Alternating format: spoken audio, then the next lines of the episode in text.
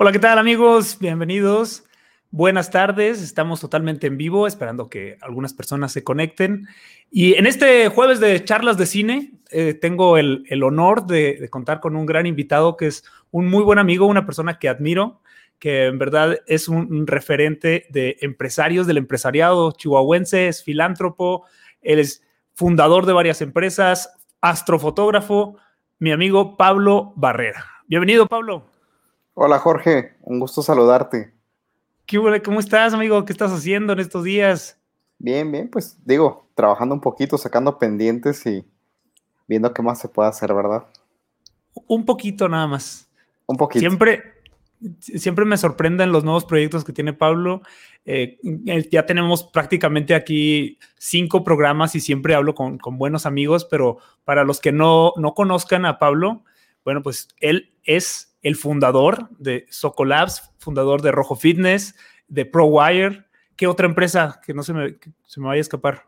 Fíjate, otra empresa que estamos ahorita eh, echándole ganas, Jorge, se llama Cuatro Desarrollo Móvil. Y lo que estamos haciendo en esa empresa es sistemas para prevención de corrupción sistemas para prevención de corrupción. Si tienen oportunidad, échense un clavado a ver lo que hacen estas empresas. Ahora Cuatro Móvil, eh, Socolabs, Rojo Fitness, que son empresas de tecnología que están realmente cambiando el panorama, no solo en Chihuahua, porque él es un empresario de Chihuahua, pero en todo México y también en, en diferentes lugares y diferentes países.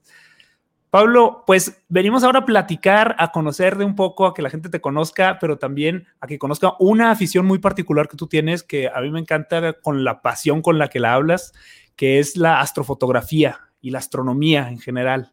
Así es. Entonces, me recomendaste volver a ver una gran película, una película que, vi de cuando tenía 7, 8 años con mi papá, eh, que es Contact, la película Contact del 97, la película de Robert Zemeckis es, un legendario director, escritor, productor que ha marcado el rumbo de Hollywood por muchos años. Eh, una película con Judy Foster. ¿Por qué te gusta esta película, Contact? ¿Por qué se te vino a la mente? A ver, cuéntame. Mira, yo, yo creo que el principal tema con Contact es de que el guion eh, sale de una novela que escribió mi autor favorito, que es Carl Sagan. Este, y sale de una pregunta hipotética que Carl Sagan se plantea, que es, si en verdad entráramos en contacto con una civilización extraterrestre, ¿cómo nos comunicaríamos con ellos?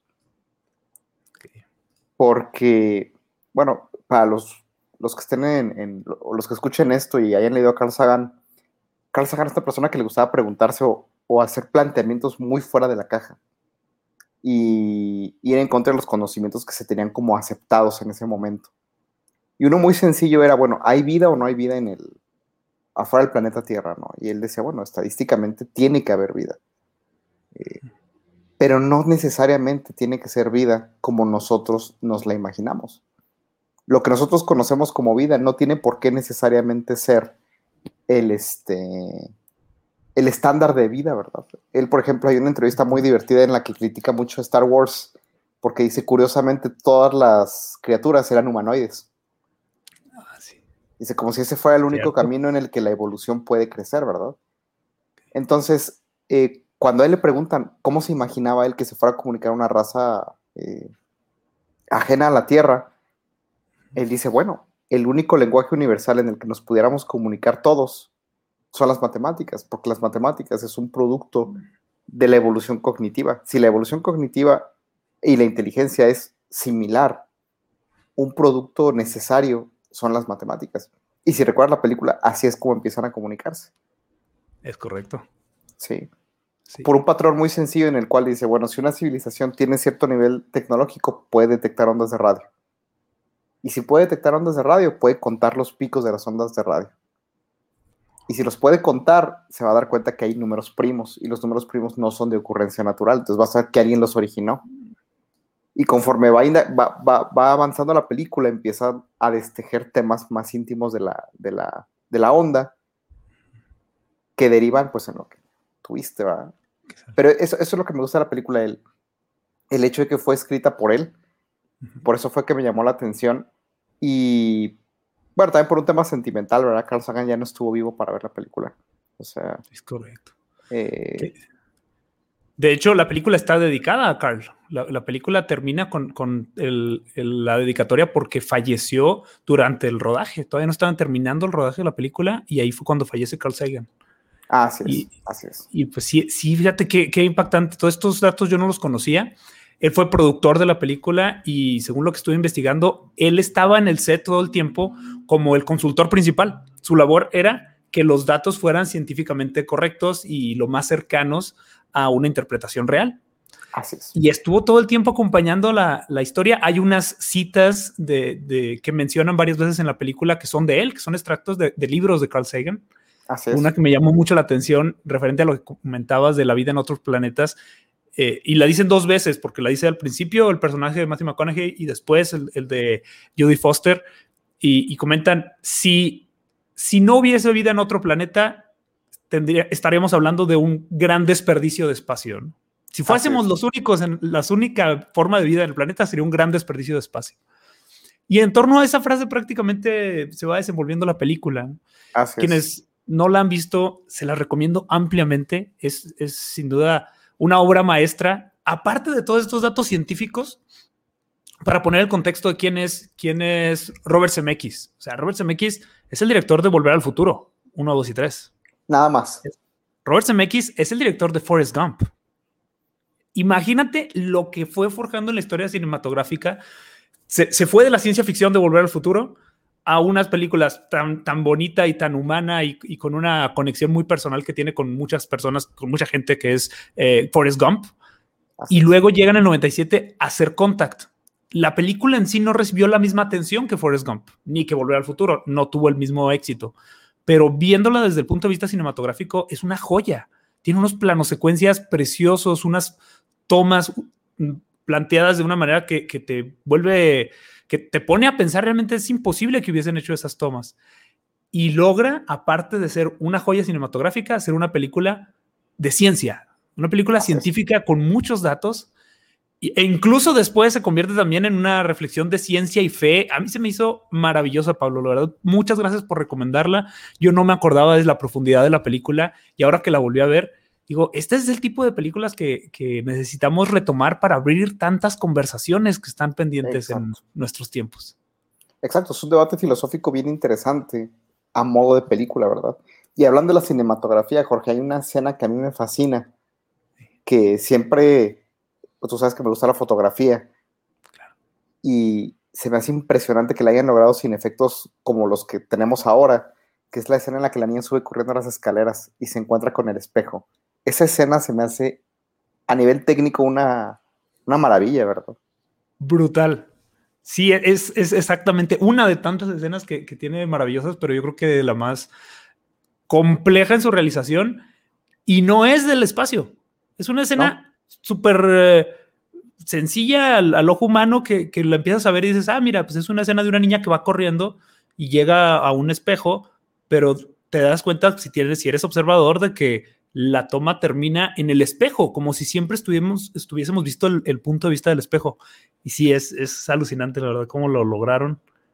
Bonita, bonita la toma. La verdad es una película muy interesante y creo que es una, una película que no ha recibido la suficiente atención.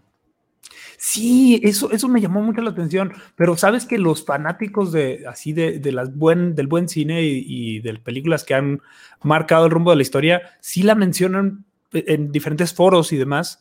Eh, hacen mucho el eco de películas como Arrival, que Arrival es muy reciente y retoma muchos puntos de esta película. Eh, también hace más extensa la pregunta filosófica que plantea Odisea 2001. Entonces, sí creo que Contact es una película que se puede considerar una eh, parte aguas o un punto de inflexión muy importante en el tipo de cine científico que se hizo en esos tiempos. Así es. Y yo fíjate que mucho tiempo pensé que la película no había recibido buenas críticas por el hecho de que aborda temas científicos hasta cierto punto complejos. Pero cuando salió Interstellar y que vi que el nivel de atención que recibió fue cuando se me hizo más paradójico el lugar en el que tienen a contar. Porque si te pones a pensarlo, el tema de hablar de temas científicos partiendo de la relación padre-hija, pues es prácticamente lo mismo. Cierto.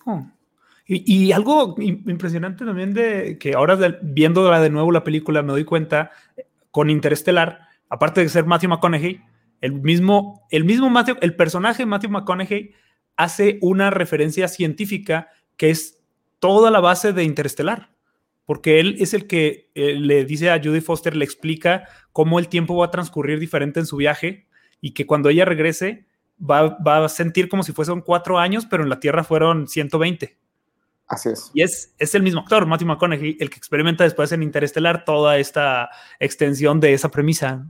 Así es. Oye, y por él no pasaron los años, ¿eh? No, por cierto, yo creo que se aventó un viaje ahí cuántico muy extraño que habrá que explicar. Así es. Oye, Pablo, ¿y tú eres una persona que le gusta, así como a Carl Sagan, eh, preguntarse sobre las cosas, cuestionarse, buscar respuestas? Pero antes de ser astrofotógrafo, eres empresario. Entonces, antes de llegar a la, pregunta de, de por qué la astronomía te llamó en tu vida, ¿por qué te llamó la atención a ti ser empresario? ¿Por qué eres empresario? Es una buena pregunta. Este, yo creo que se fundamenta con el hecho de que el empresario es una persona muy libre. Sí. El, para mí, el, la mejor definición que pudiera existir de empresario es una persona que llegó al mundo, no le gustó y dijo, ¿sabes qué? Vamos a hacer algo diferente. Eh, y tuve, tuve la, la, oportunidad que desde chico, pues conviví con personas que tenían sus empresas y después, pues siempre me ha gustado mucho leer, empecé a leer sobre otros empresarios y me di cuenta que todos compartían ese elemento en común. Era gente que no se conformaba con un, es que así hacemos las cosas, es que no existe ese producto, es que esta es la tradición, es que esta es la manera aceptada de hacer las cosas. Eran personas que llegaban a romper el estatus el status quo de las cosas. Y yo creo que es en parte eso, en parte porque soy muy necio. Este, y también porque me aburro muy rápido, Jorge. O sea, de verdad es que me aburro entonces yo, yo, me imagino que si yo tuviera que trabajar en lo mismo todos los días, me sería muy frustrante. ¿Y qué retos te representa el ser empresario con tu personalidad? Bueno, como tú dijiste al principio, siempre me gusta preguntarme todo. Entonces, eh, de repente tú sabes que lo más difícil de ser, un, de ser empresario son las negociaciones entre dos empresas. Entonces, en ocasiones cuando nosotros estamos negociando, solemos pensar, bueno, ¿cómo me beneficia a mí? ¿Y qué puedo dar yo a cambio de eso, no? Es, como que la forma en la que solemos, negociar, pensando de manera unidireccional. Pero yo siempre pienso, bueno, ¿por qué me dijo eso? ¿Por qué usó esa palabra? ¿Por qué me habló a esa hora? Y en ocasiones tiendo a sobreanalizar una negociación. Y en algunos aspectos sirve y en algunos aspectos es un verdadero, un verdadero estorbo, ¿verdad? Entonces, ese ha sido un reto. El otro reto es porque, como me gustan muchas cosas muy diferentes, de repente hay gente que tiene la imagen de que soy todólogo. De repente, oye, ¿qué tiene que ver una empresa de software con una empresa que hace esta otra cosa y con esa empresa que hace algo totalmente diferente? Digo, bueno, es que mi manera de verlo, si, si, te acercaras más a mi manera de trabajar, te darías cuenta que estoy haciendo lo mismo en las tres empresas, ¿verdad? Sencillamente no lo ves de esa manera. ¿Y hay algo dentro de tu filosofía que sea fundamental para cualquier empresa? Tú tienes, yo sé que tú eres, tú eres seguidor de Simon Sinek y, te gusta la, filosofía que, maneja este señor y la búsqueda del por qué. Eh, ¿Cuál sería tu por qué y, que lo compartes a tus empresas, ¿no? ¿Lo tienes, tienes claro? ¿Nos los quisieras compartir? Sí, y, lo, lo, tengo en la misión de la primera empresa que, que, inicié. Y dice, nuestra misión es generar prosperidad, bienestar y felicidad en nuestra comunidad a través del uso y desarrollo de tecnología. Y ese es mi porqué. Yo realmente creo que la tecnología es algo mucho más profundo de lo que, de lo que pensamos. La tecnología no es poder subir una fotografía a Instagram, la tecnología no es este, que escanees un QR y le llegue dinero a una persona a la que le quieres pagar. Sí, o sea, la tecnología no es este TikTok. O sea, definitivamente no es. Esas son aplicaciones muy interesantes, pero la tecnología realmente, y voy a, y voy a hacer un, un símil con la astronomía. Carl Sagan dijo que el ser humano, al ser un producto de la evolución estelar, era una porción del cosmos estudiándose a sí mismo. Y, eso es totalmente cierto, ¿verdad? O sea, no hay ninguna manera de objetar ese, ese, ese punto de vista. Pero la inteligencia es la inteligencia del, es, es la aplicación de la inteligencia humana en beneficio propio. La inteligencia nos va a salvar de nuestra humanidad. Yo pienso que la humanidad en muy poco tiempo va a entrar a un debacle muy, muy profundo y que lo único que nos puede salvar es la tecnología. Tenemos que dejar que la tecnología trascienda a la humanidad. ¿Y tú qué opinas de, esta tendencia de, consejos o recomendaciones de alejarse de la tecnología? De alejarse de la tecnología para evitar eh, problemas mentales, eh, autosugestiones, sobreabundancia de información. Sí, es que, volvemos a, es que volvemos a lo mismo, ¿no? O sea, la, tecnología como campo tiene muchas aplicaciones y tiene muchos usos, y hay usos y hay aplicaciones que son malas, ¿verdad? La invención más importante de la humanidad es el tiempo libre, definitivamente. desde el momento en el que empezamos a tener tiempo libre como especie, eso nos llevó a ver el cielo nocturno, eso nos llevó a preguntarnos el porqué de muchas cosas, y de preguntarnos el porqué nació el misticismo, del misticismo las protociencias, de las protociencias el método científico, y, y todo lo que tenemos ahora, ¿no? Pero eh, la tecnología también ha creado vicios y ha creado trampas de tiempo. Hace poco leí una estadística que se me hizo impresionante, que decía que si tú sumaras el tiempo que se ha reproducido eh, Gangnam Style, la, la, canción esa que se hizo viral hace un par de años, si sumaras todo el tiempo que como seres humanos hemos invertido en escuchar esa canción, sobrepasaría por un factor de miles el tiempo que se invirtió en construir las pirámides de Giza, la muralla de China. Este, entonces, la tecnología puede, definitivamente puede hacer que ese tiempo libre lo quemes en cosas innecesarias. Y eso es lo que está mal. Eso, eso es característico de un sistema decadente. Pero la tecnología también puede hacer que tengas el tiempo libre para hacer otras cosas, ¿verdad? Y si ese tiempo libre lo usas de manera provechosa, ahí es donde la tecnología tiene un factor decisivo. Entonces, no, no, creo que sea alejarse de la tecnología, más bien pienso que es alejarse de las trampas de pensamiento, ¿verdad? Eso. Y alejarse así de, trampas de pensamiento, qué buena manera de plantearlo, pero no, son distracciones, ¿no? Distractores tan, tan abundantes. Y es una herramienta y uno decide el uso que le da, ¿no? Así es. Yo, eso les digo mucho en la empresa digo, todos tenemos herramientas, ¿no? O sea, no hay ninguna diferencia desde un punto de vista de sintaxis a un, eh, de un desarmador a un celular o de un martillo a una laptop. Pero hay gente que con un martillo construye una casa y hay gente que con un martillo se amputa un dedo, ¿verdad? Exacto, qué, buena referencia. Y ahora yo creo que sí es, es más el daño también que nos podemos llegar a hacer, pero cómo logramos como humanidad aprovechar estas tecnologías. Me encanta tu filosofía de, buscar la felicidad, ¿no? Que el, hombre tenga la felicidad a través de la tecnología o por la tecnología. Así es. ¿Cómo se logra esto? Con tiempo libre. el, Tiempo, el tiempo libre es algo que, solemos dar por sentado tan fácil y tan vagamente que es escalofriante, Jorge. O sea, de repente se burla mucho de mí, por ejemplo, mi familia, este, porque me ven sentado en, en, una, en el sillón y estoy con la mirada perdida. ¿Qué estás haciendo? Pensando. Sí. Eh, para mí el tiempo libre es muy importante, el hecho de poder pasar una hora al día con un libro, pensando, viendo fotografías, este, usando un dispositivo, aprendiendo algo nuevo, ¿verdad? Y es que el tiempo libre te lleva a reflexionar y de la reflexión salen ideas interesantes y de las ideas interesantes nace la búsqueda de propósito, de la búsqueda de propósito nace encontrarlo y poder trabajar hacia ese propósito. Y en algún tiempo libre, uso del tiempo libre, como mencionas, muy bien aprovechado, el, hombre se acostó sobre el pasto y vio las estrellas, ¿no? Así es.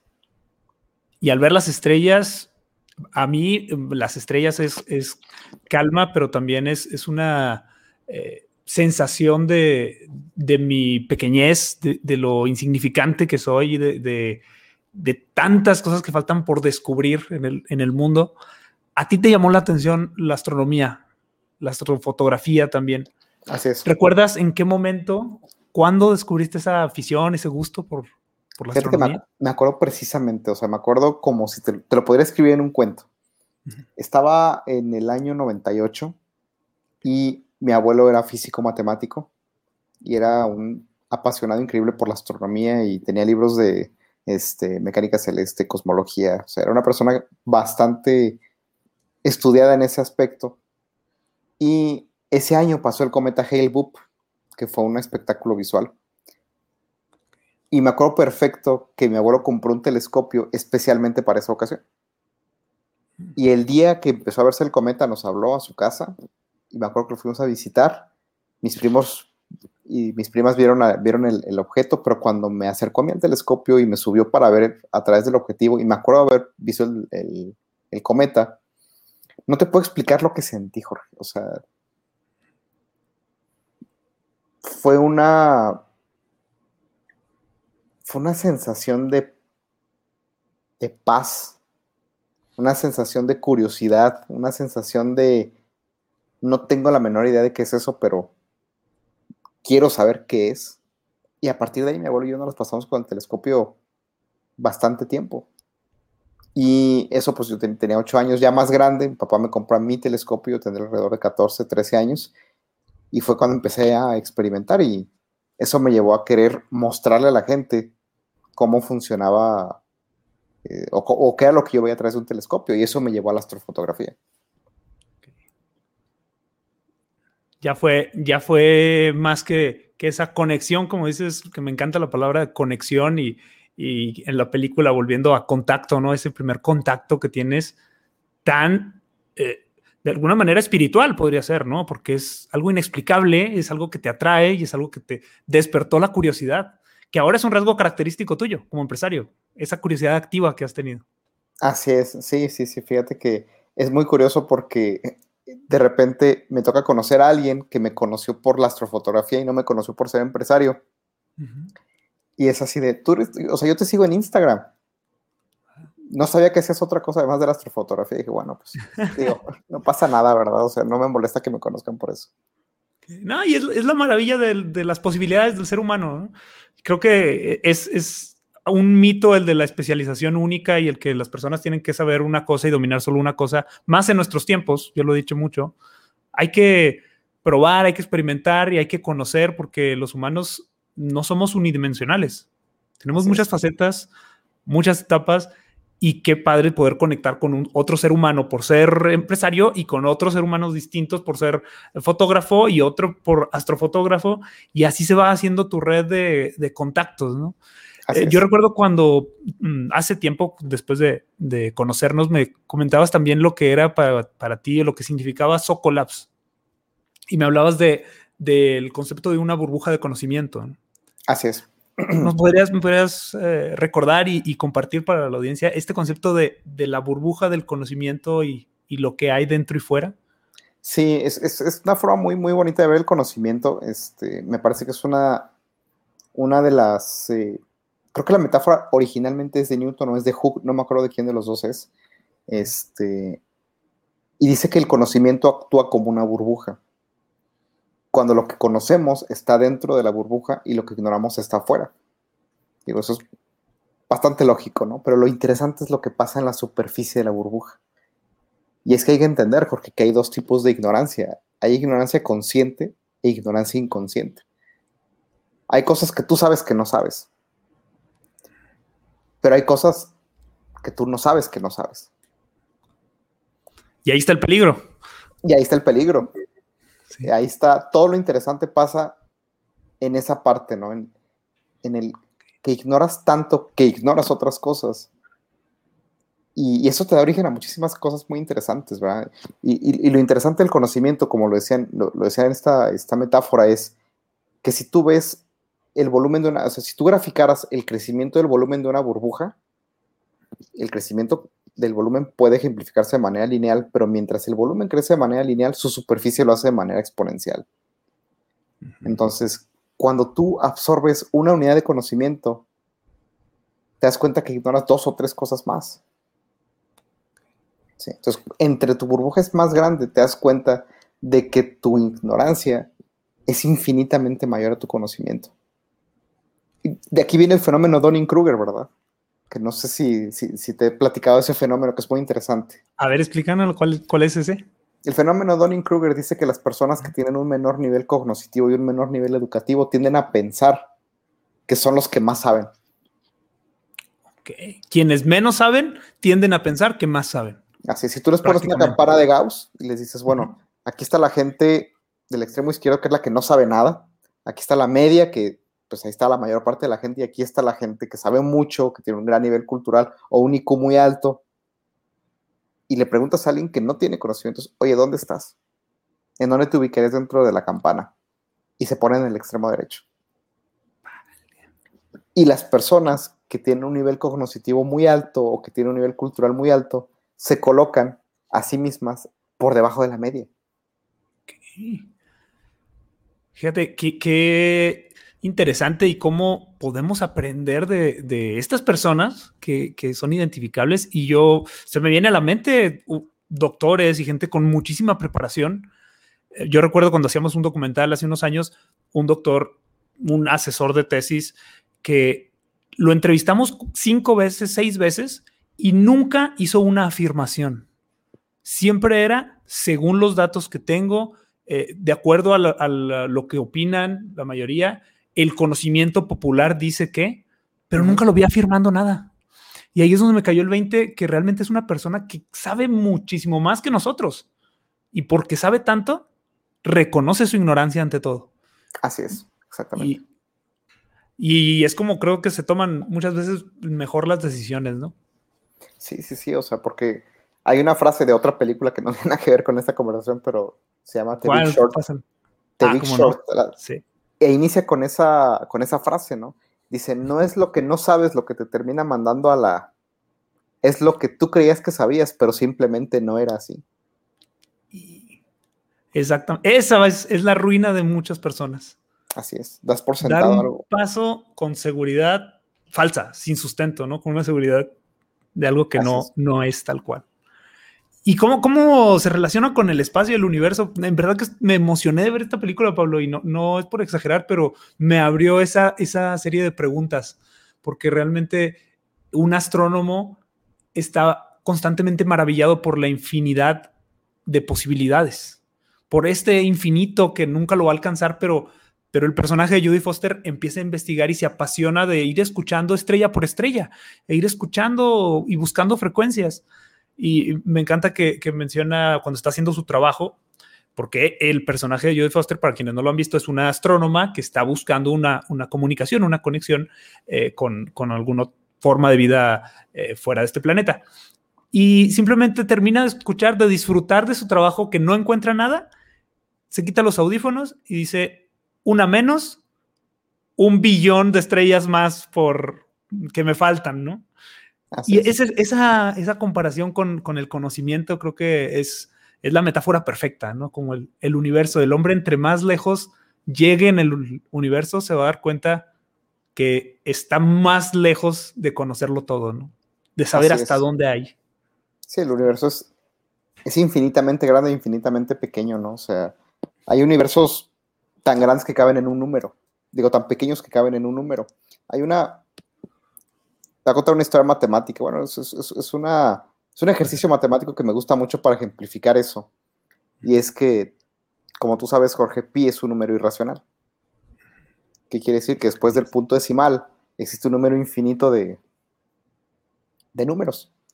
Una secuencia infinita, ¿no? Una secuencia infinita de números. Y que no se repiten entre sí, son números aleatorios. Fíjate qué interesante está eso. Si tú tomaras todos los números después del punto en pi y los tradujeras a, este, a letras utilizando lo que quieras, puede ser hexadecimal, binario, lo que tú quieras. Es decir, transformaras esos números en letras. Es, al ser infinitos, tendrías que empezar a aplicar una cosa que se llama teoría de los grandes números. Porque dentro de pi va a llegar un punto en esa cadena de letras que vas a empezar a leer cosas como Jorge Porras es una persona de Chihuahua que actualmente tiene 28 años y va a estar describiendo perfectamente el momento que estamos viviendo tú y yo en este momento. Ahí está mi biografía escrita, tu biografía escrita, la biografía de todas las personas que nos están escuchando, sus nombres, los días en los que van a morir. Así es. Sí, es, está prácticamente la historia de la humanidad. Así es. Como conjunto y como individuos, por el simple hecho de que al ser infinito, la probabilidad de que exista esa muestra, que exista esa casualidad de combinación de letras, es total. Y si lo hicieras al revés, si en lugar de traducir vía, o sea, si, si lo codificaras a notas en lugar de codificarlo a letras, te encontrarías la quinta sinfonía de Beethoven, la novena sinfonía de Beethoven, los conciertos de Brahms, todo lo que quieras. Entonces, ¿cómo es posible que un universo como eso quepa en algo tan pequeño como un número, verdad? Cierto. Qué fuerte. Ahora sí que ya te fuiste un viaje, Sote. Impresionante, pero que es, cierto. O sea, es un universo. Está la historia de la humanidad, está en toda la, bibliografía del, mundo como lo conocemos ahí. Oye, Pablo, y hablando ya del concepto este de, la vida en otro planeta, en la película a, Judy Foster le hacen una pregunta muy interesante que me gustaría hacerte a ti. Eh, están evaluando la posibilidad de que sea ella la, representante de la humanidad para ir y, conocer a los extraterrestres. Y, le dicen una pregunta que, a mí me, me, sorprendió su respuesta, pero creo que cada quien debe tener una respuesta distinta. Si tuvieras la oportunidad de hacerles una pregunta, nada más, ¿cuál sería? ¿Qué les preguntarías a los seres extraterrestres? Debo de pronto, eh, perdón porque no, te preparé, pero a ver, ¿qué les preguntarías? Me gustaría. Digo, la, respuesta de Jodie Foster, perdón, nada más para poner el contexto, Jodie Foster dice muy decidida que ella les preguntaría que que cómo sobrevivieron a tanta tecnología, al, crecimiento de tecnología y cómo le hicieron para sobrevivir a esta curva. ¿no? Así es. muy válida. ¿Cuál sería tu pregunta? Digo, es que la pregunta natural que todo mundo tendríamos es, este, o que hemos tenido, digo, déjame plantearlo bien, porque si no se va a escuchar como un pleonasmo y no lo es.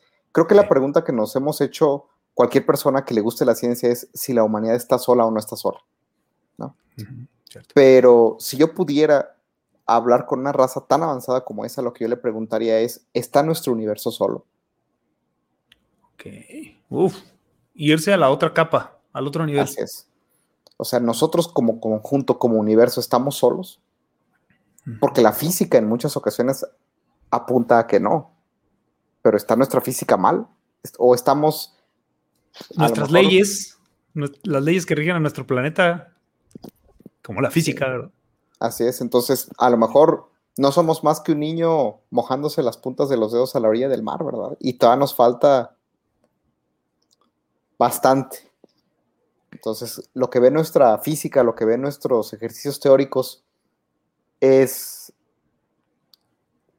es el esbozo de algo mucho más avanzado que la pregunta ¿estamos solos? O, o a lo mejor no, ¿verdad? A lo mejor es algo más sencillo de lo que pensamos excelente pregunta para una raza totalmente ajena y quizá más avanzada que nosotros. Así es, sí. Oye, ¿y la astrofotografía por qué? ¿Por qué tomar fotos a las estrellas? ¿Qué es lo que te cautiva? Que a mí me encantan tus fotografías. Si no han visto las fotos de Pablo, vean en su Instagram. Son unas fotos impresionantes que toma con telescopio, con cámara profesional. Bellísimas. Screen eh, savers, ¿no? Para poner de fondo de pantalla. ¿A ti por qué te atrapó el concepto de capturar una fotografía de las estrellas?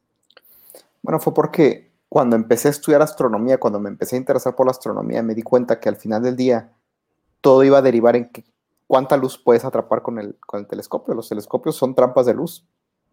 Entonces, me di cuenta que mucho de la capacidad que yo iba a tener para reconocer o para apreciar un cuerpo celeste iba a ir en función de que por mejor telescopio que tuviera, por mejores lentes que tuviera, pues al final la cámara era mi ojo. Y mi ojo tiene un, diafragma y un tiempo de exposición establecido, ¿verdad? Entonces, si yo quería poder detallar más y apreciar mejor las estructuras, tenía que usar otro componente, ¿verdad? Que es la cámara, porque, pues, digo, no, no, no, tiene mucha ciencia, ¿verdad? Básicamente lo que es la astrofotografía es le pones una cámara al telescopio y le dejas el obturador abierto el suficiente tiempo para recolectar la información que está llegando a través, mediante la luz, ¿verdad? Y utilizas una base robótica para eh, compensar el movimiento terrestre, pero es, una foto de larga exposición y alto zoom, ¿verdad? Eso es la astrofotografía. Entonces, pero y pues ya al momento de tenerlo, eh, alguna experiencia que nos puedas compartir o alguna sensación que te haya dado algún descubrimiento en una fotografía tuya. Fíjate que he tenido varios momentos así. Te voy a platicar el primero. Mi primera cámara yo la hice, porque las cámaras de astrofotografía son caras. Entonces yo tendría unos 14, 15 años y encontré un tutorial para hacer, eh, hacer eh, astrofotografía con, con, cámaras hechizas.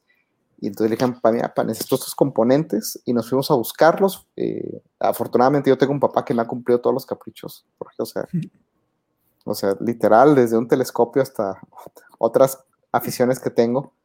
Y este, nos fuimos a buscar los componentes, armé la cámara y después de conectar una computadora y todo, una de las, una de las experiencias más padres que tuve fue ver mi primer foto, ¿verdad? O sea, ya pasar de los datos en bruto a la foto procesada, que es una foto de Saturno, que la tengo en mi Instagram, es de las primeras fotografías en mi Instagram.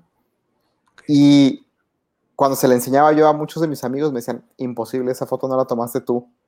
Y por esa foto me abrió muchas puertas, me permitió ganar un concurso en la escuela, me permitió conocer a gente muy interesante.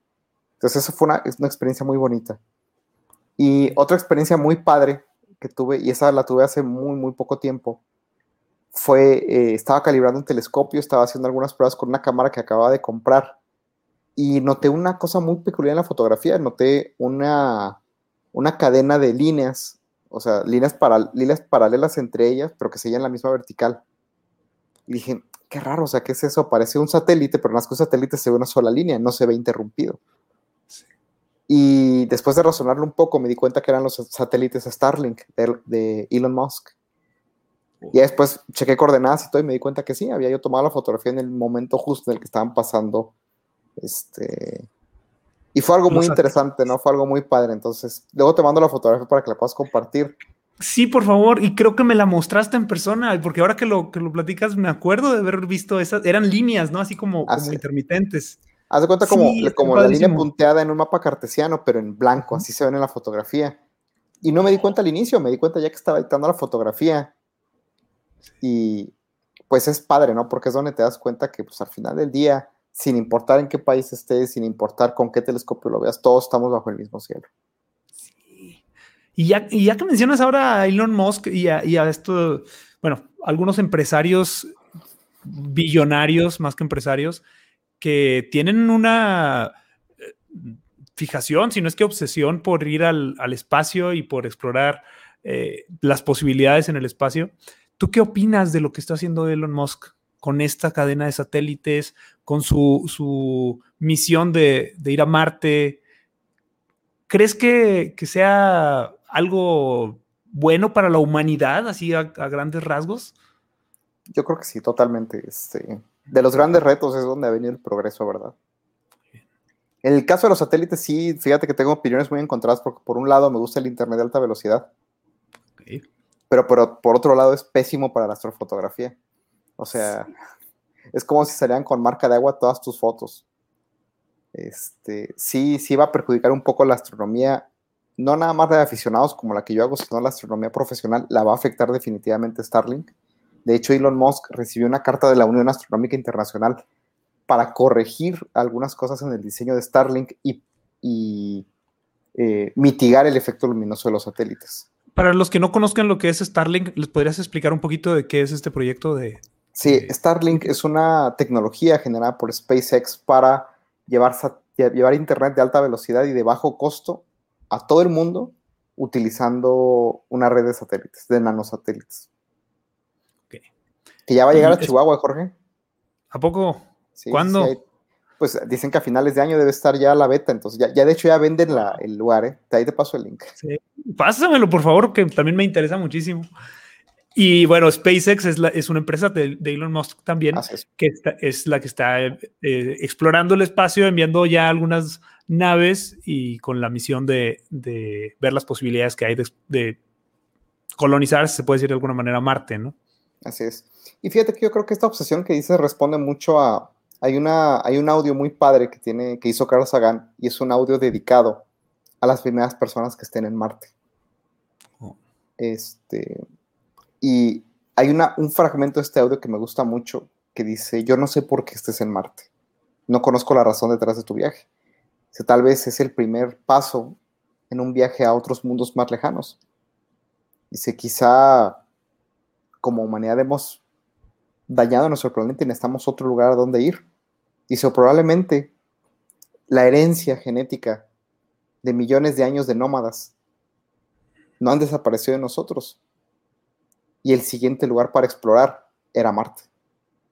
Y yo ah. creo que, o sea, pues digo, como, como, raza, si tú te pones a ver la historia humana, somos exploradores, o sea, somos personas, o sea, el ser humano no está diseñado para ser, o sea, prácticamente todos tenemos el instinto de viajar, de conocer otros lugares.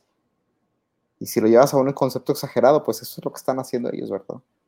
Sí, básicamente es eso, nuestro, nuestro espíritu nómada, nuestros genes, ¿no? Como, como dice Carl Sagan, la genética de, nómadas, pues nos va a llevar a seguir explorando y, la gente que tiene el recurso, eh, como, como Elon Musk, como Richard Branson, eh, que estoy seguro que en algún día les vas a hacer competencia tú, porque también para allá Ojalá.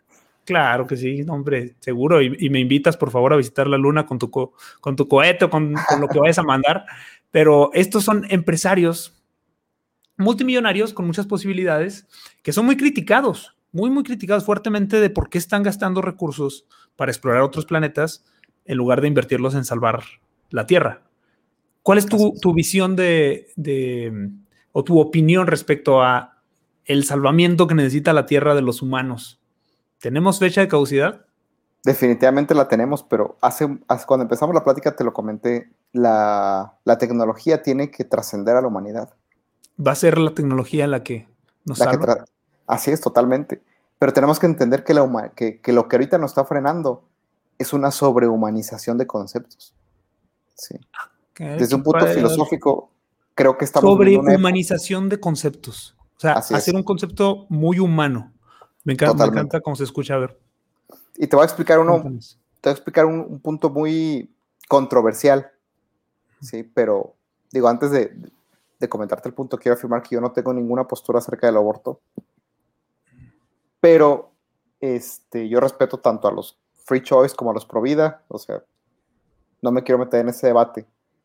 Pero si tú lo ves desde un punto de vista demográfico, eh, los países en donde se han permitido las, o que, existen las condiciones legales para que las mujeres puedan abortar, 10 o 15 años después de que se permiten esas leyes, ven una disminución en su violencia, en la deserción escolar, en sus niveles de pobreza y marginación. Cuando digo que estamos entrando en una etapa de sobrehumanización, me refiero también a que queremos seguir viviendo con las mismas comodidades, con los mismos privilegios, sin, o sea, es como una persona que se está enfrentando a una crisis económica en su vida y dice, no, yo no quiero cortar, o sea, quiero seguir teniendo el mismo nivel de vida, quiero seguir gastando lo mismo, quiero seguir comprándome lo mismo.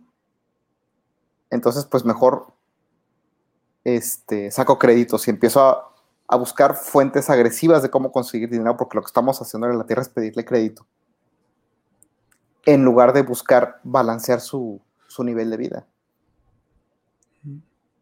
Que uno mismo está buscando no solo mantener las expectativas de, comodidades, sino tener más espacio, ocupar más espacio, ocupar más, más recursos, ¿no? Así es. Nos preocupamos muchísimo, decimos, ¿sabes qué es que me preocupa? Me preocupa la contaminación. Sí, ok. ¿Y qué haces, qué haces tú como ser humano para combatirla? O sea, desde tu trinchera, porque todos podemos hacer algo reutilizar un envase de plástico, ponerle paneles solares a la casa si ya tienes un nivel socioeconómico que lo permite, ponerle paneles solares a la oficina si eres una empresa que lo puede hacer. O sea, todos podemos hacer algo, cosas chiquitas o grandes, ¿verdad? Habrá quien pueda comprar un, parque solar, ¿verdad? Yo no puedo hacerlo, yo puedo ponerle paneles a mi casa, a lo mejor a mi oficina, pero no estamos dispuestos a hacer eso. Tenemos la, la terrible ilusión de que alguien más lo va a hacer y de que la solución tiene que venir de los magnates, de los líderes políticos, que tiene que venir de gente que está en, la, en, la, en el filo de la navaja del progreso. no desde la base. Entonces, cuando digo que estamos en una etapa de sobrehumanización, es que eh, la humanidad, o sea, nuestro concepto de humanidad se está volviendo un estorbo para el progreso de nosotros como especie. Ok.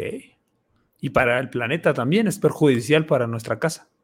Totalmente, totalmente. O sea, oh. por ejemplo, digo, nos encontramos con, y, son argumentos de repente medio fríos, ¿verdad? Pero pues hay que, hay que aceptarlos. O sea, por ejemplo, eh, la sobrepoblación, vamos a vivir, estamos viviendo un, fenómeno de sobrepoblación muy grande, ¿sí? Pero los métodos de, este, control de natalidad masivos, ni siquiera puedes mencionarlo porque olvídate, eres un tirano. ¿sí? Entonces tenemos que romper ese concepto de humanidad, o sea, tenemos que empezar a, empezar a pensar ya no en la siguiente generación, sino en 10 generaciones adelante, 15 generaciones adelante, porque lo que hagamos ahorita va a ser decisivo para su existencia. ¿Crees que el ser humano es capaz de pensar 10 generaciones adelante? No. Muchas veces no somos capaces ni de pensar en una. Es correcto. Creo que sí, lo más que llegamos a, decir eh, popularmente es que le vamos a dejar a nuestros nietos, ¿no? Y no toda la gente. Y no todos, ya, ya muy avanzado, ya yéndonos en alguien que, reflexione más. Pero creo que es parte de, del, sí, el, problema, ¿no? Nuestra incapacidad de ver tanto a futuro. Y, también a veces te cuestionas, ¿no? ¿Qué tan relevante van a ser tus decisiones después de que mueras? ¿Qué tan relevantes van a ser para el mundo?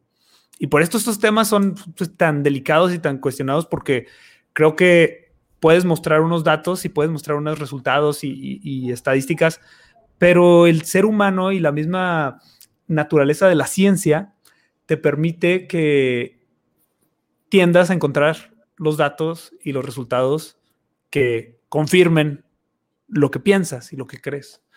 Y últimamente creo que es, el problema de, nuestros días, ¿no? Que ya habiendo tanta información, tanto acceso a la información y tan, tan fácil, tan accesible y, tan fácil que es negar la verdad y negar que algo es real, pues cualquiera tiene sus datos y cualquiera tiene sus, propias conclusiones que, que, le pueden ir reforzando y es un tema ya mucho más profundo, ¿no? Que, creo que está separando a la humanidad.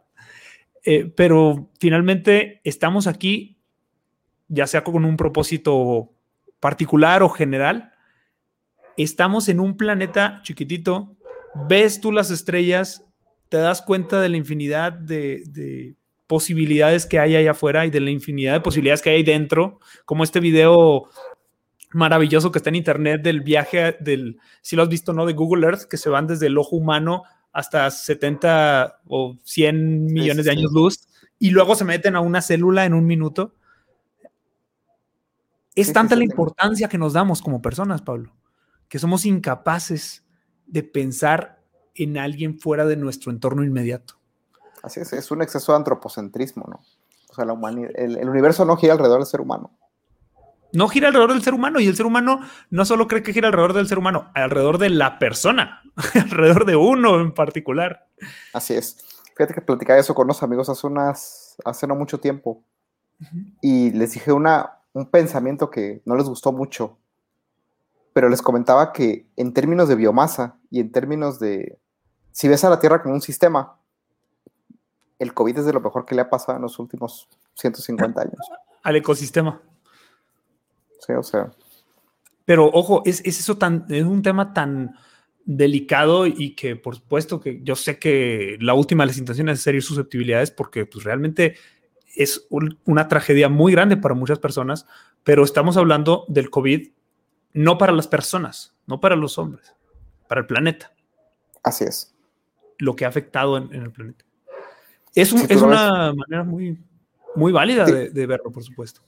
Sí, digo, y, de repente nos cegamos a estos argumentos porque pues seguimos pensando en términos antropocéntricos, ¿verdad? Y nosotros.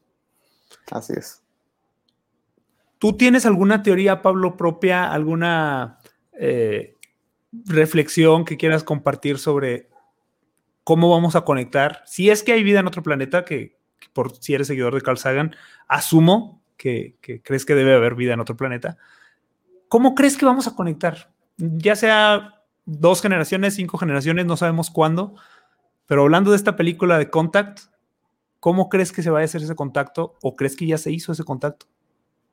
Yo creo que todo depende de si toda la, si toda la vida en el universo sigue un patrón darwiniano.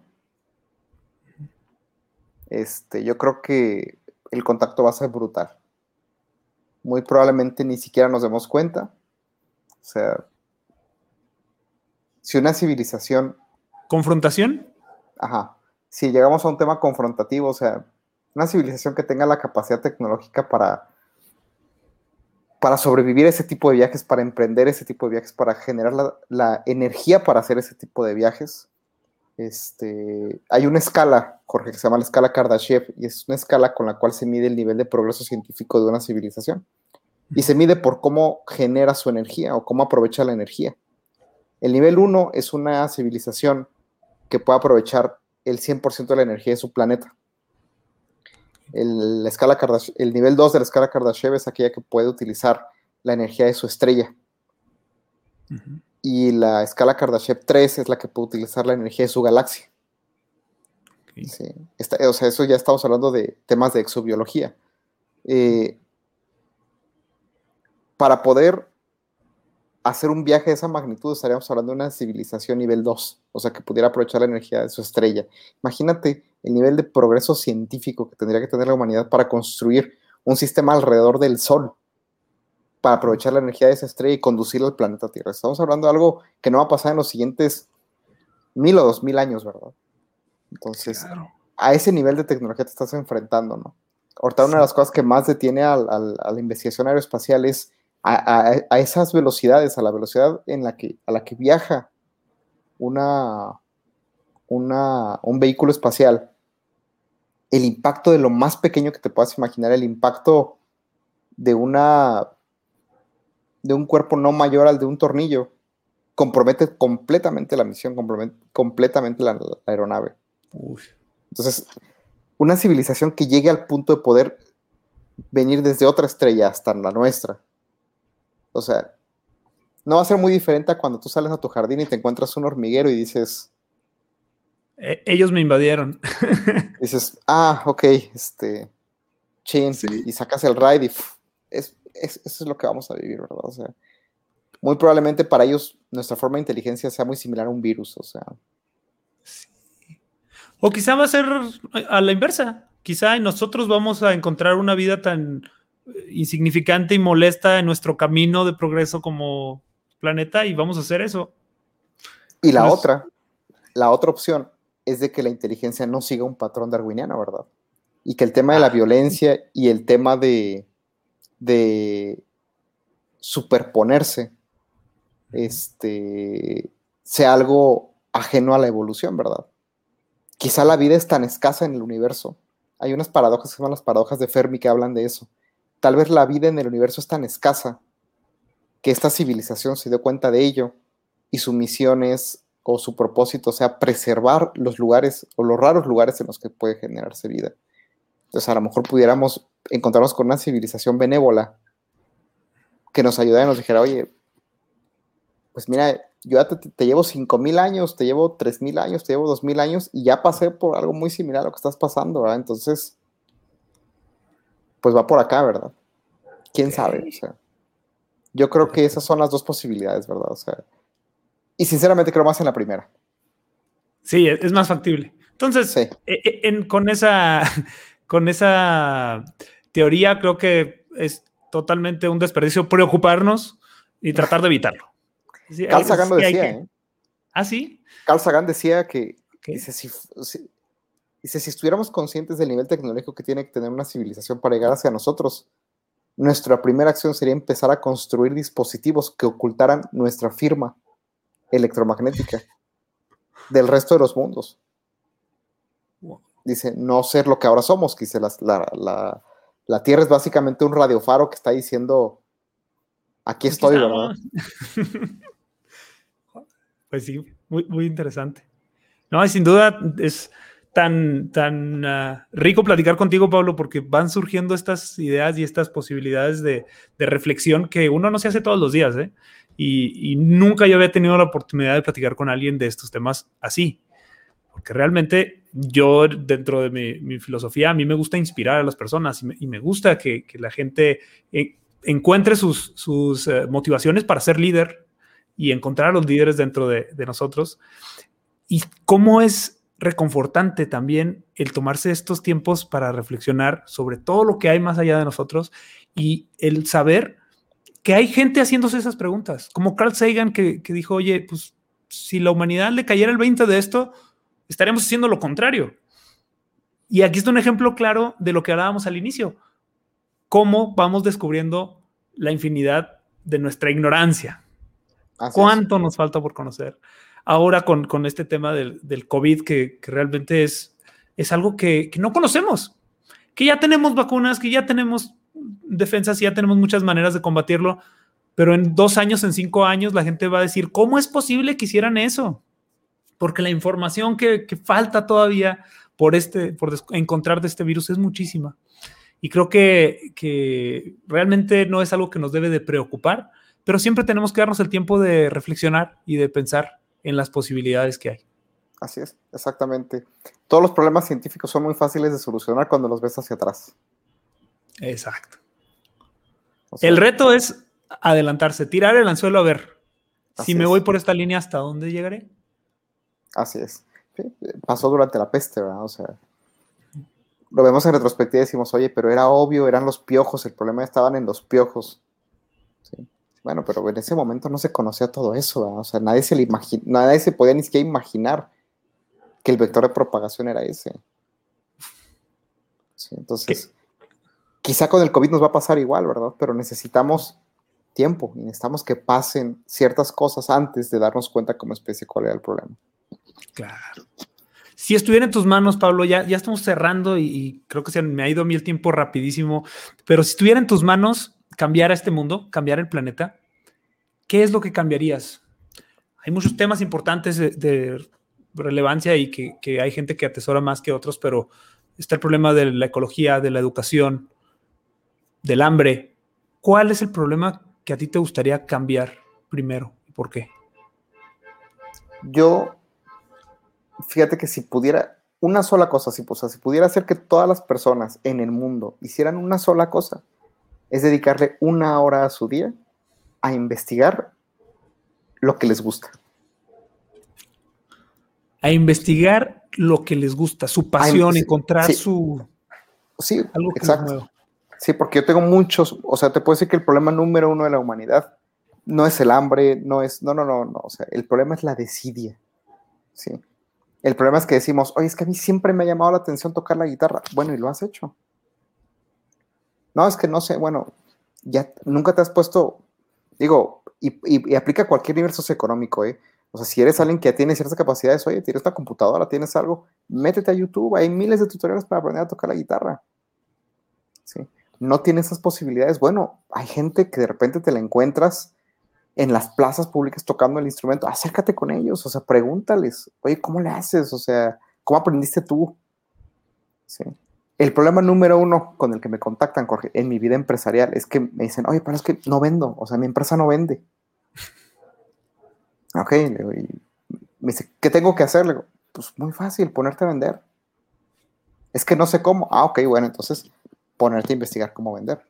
¿Cuándo fue la última vez que te metiste a Google, que te metiste a Facebook, que te metiste y buscaste cómo vender más? si, si, no te gustan los medios digitales, busca a alguien que venda mucho, que, que, tú veas que vende y dile, oye, ¿cómo le haces? Yo te aseguro que el 90% de la gente te va a enseñar a hacerlo. Sí. Pero el problema es de que no nos, no nos, no nos damos el tiempo para hacer las cosas. O sea, siempre tenemos esta idea de que la vida es eterna. Este, y oye, es que quiero aprender a tocar un instrumento después, o sea, y siempre, sí, siempre he tenido ganas de, siempre he tenido ganas de leer ese libro, siempre he tenido ganas de, de aprender ese instrumento, siempre he tenido ganas de aprender a programar, siempre he tenido ganas de X, Y, Z.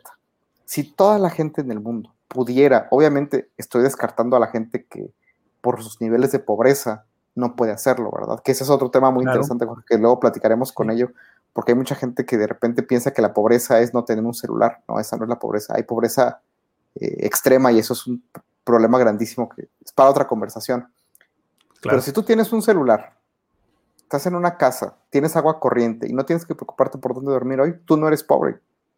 ¿sí? Y si tienes los medios para buscar información, la responsabilidad de buscarla es tuya. Entonces yo haría eso. O sea, que la gente que tiene la posibilidad dedique una hora a su día a aprender a hacer lo que quiere o en lo que siente que es malo. Y te aseguro que la humanidad cambiaría radicalmente. Qué, valioso porque el, acceso a la información es una misión como de Elon Musk ¿no? o, de, Bill Gates, que todos tengan acceso a la información, pero cómo es infravalorado cuando uno ya lo tiene el acceso a la información. nosotros lo tenemos en nuestro bolsillo y cabe en la palma de nuestra mano. Y aún así, no hacemos las cosas por decidir. O hay gente en muchos lados gastando millones en, consultar expertos que, si bien te van a decir lo mismo que está en Google, lo mismo que está allá. Qué buena misión, Pablo. Qué padre que lo tengas así de claro porque es, es algo que también no nos ponemos a pensar, pero es un gran problema. Que todos despierten, que todos digan, oye, ¿quieres algo? Ahí está, agárralo. Aprende lo que sea, está YouTube. Ya ni siquiera universidades. Y ahorita que mencionabas de Samex, hay una. ¿Ves que cuando fue el aniversario de Volver al Futuro? No el aniversario, cuando se cumplió la fecha en la que Marty va al futuro, hicieron un especial en un late show, no me acuerdo cuál era. Este. Y que sale el doc y dice: ¿Qué es esto? Porque le, le quita el celular al presentador. Y dice: ah, esto es una mini computadora que está conectada a una red mundial con acceso a toda la información y a esto y esto. Y le describe todas las capacidades del celular y dice: Eso es impresionante, la gente debe o sea, debemos estar, han de haber acabado con el hambre, han de haber hecho esto y esto y esto, porque tienes una supercomputadora en tu bolsillo, ¿para qué la usa la gente? Dice, para tomar fotos de gatos y publicarlas en Instagram. Y tomarse selfies, no manches. Pues sí, cachetada con guante blanco ahí porque sí es, sí es cierto. ¿Cómo, ¿Cómo lograremos avanzar la civilización con lo que ya tenemos, mano? Con la computadora, con el celular. Ahora ya ni siquiera tienes que teclear nada para preguntar. O sea, ahora aplastas un botón y sueltas una pregunta al asistente virtual que está ahí dándote la información. ¿Cuál es. el teléfono de tal lugar? ¿Cuánto es esto? ¿En qué año pasó esto? Cualquier información sin siquiera mover un dedo. Así es. es. un buen reto, Pablo. ¿eh? Tendríamos que luego que tener una plática y hacer una lluvia de ideas porque pues, hay que trabajar para ello. Estamos haciendo ese despertar. Totalmente. digo, o sea, lo ah. único es que la gente se ponga una hora, no pasa nada. Una hora al día a investigar eso que quieres hacer, eso no solo lo que te apasiona, eso que te da curiosidad, que siempre has querido saber. Pues vamos a empezar por haciendo el llamado, ¿no? Vamos a hacer el llamado.